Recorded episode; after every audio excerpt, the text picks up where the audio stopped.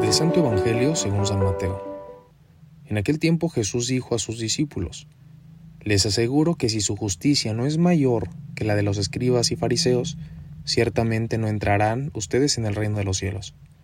Han oído que se dijo a los antiguos, No matarás, y el que mate será llevado ante el tribunal.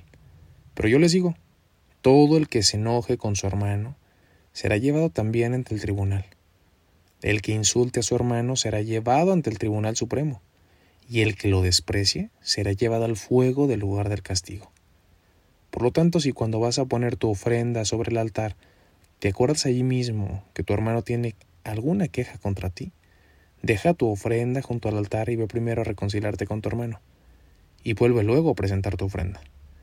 Arréglate pronto con tu adversario, mientras vas con él por el camino no sea que te entregue el juez, el juez al policía y te metan en la cárcel.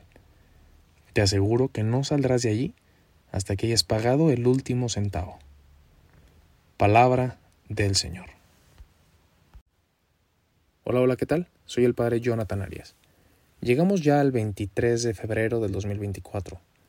Le damos gracias a Dios porque su amor es constante en nuestras vidas, porque sigue confiando en nosotros porque Él ve y conoce nuestra fragilidad y sigue depositando su amor, sigue siendo fiel y nos invita a que también nosotros lo seamos. Él sabe lo que pesan las heridas, lo que pesan los rencores. Él se da cuenta que eso nos divide, que nos reseca el alma, que nos reseca el corazón y toda nuestra existencia. Y por eso Jesús hoy nuevamente quiere hablarnos de que seamos libres, que tengamos una experiencia de perdón, que significa una experiencia de libertad, que no basta con saber que estamos nosotros bien, cuando sabemos que hay alguien que no está bien con nosotros.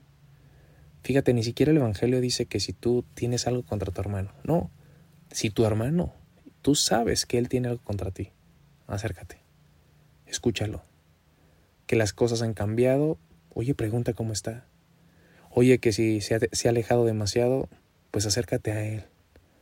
Es que cuando nos damos cuenta que hay cosas en la vida que nos parten, que hay situaciones que nos cansan, que nos agobian, que nos revuelven, que nos quitan la paz, hay que hacer pausa. Hay que detenernos, hay que repensarnos. Y por eso dice Jesús, mientras vayas con Él por el camino, reconcíliate, pídele perdón. Y será bueno que hoy, que hablamos de este perdón, de esta escucha, de reconocer lo que es herida en nosotros y de las heridas que hemos causado, podemos traer a la mente y al corazón alguna persona, algunas personas. Es que cuando hablamos de perdón, necesariamente hablamos y se nos viene a nuestra mente y a nuestro corazón alguien. Tiene rostros concretos el amor. Tiene rostros concretos el perdón. Y por eso pidámosle al Señor Jesús para que también hoy tengamos la humildad de reconocer que su gracia nos sigue habitando y nos sigue impulsando a que seamos más libres, que no esperemos a que vengan consecuencias, que nos lleven a urgirnos, a dar perdones postizos, nada sinceros, sino que hoy, hoy es una buena oportunidad para vaciar el costalito, como decimos, para vencer los rencores, dejar a un lado esas obstinaciones, terquedades que solamente nos hacen que tengamos el corazón de piedra. Pedimos al Señor Jesús para que podamos vencer esos miedos, esas situaciones que solamente nos encierran, nos encierran en nosotros mismos y que podamos abrir el corazón a los demás, abrir el corazón a Dios para que su misericordia siga cobrando efecto en nuestras vidas. Señor Jesús, enséñanos a perdonar.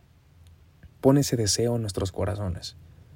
Queremos estar libres, contentos. Queremos caminar hacia la felicidad. Queremos reconocer nuevamente el gozo de sentirnos en paz y no divididos. Enséñanos, Jesús, a perdonar. Enséñanos a reconocer nuestras heridas que necesitan ser sanadas y a reconocer las heridas que hemos causado, que hemos hecho en otros. Enséñanos, Jesús, a perdonar. Esto fue Jesús para Millennials. Hasta pronto.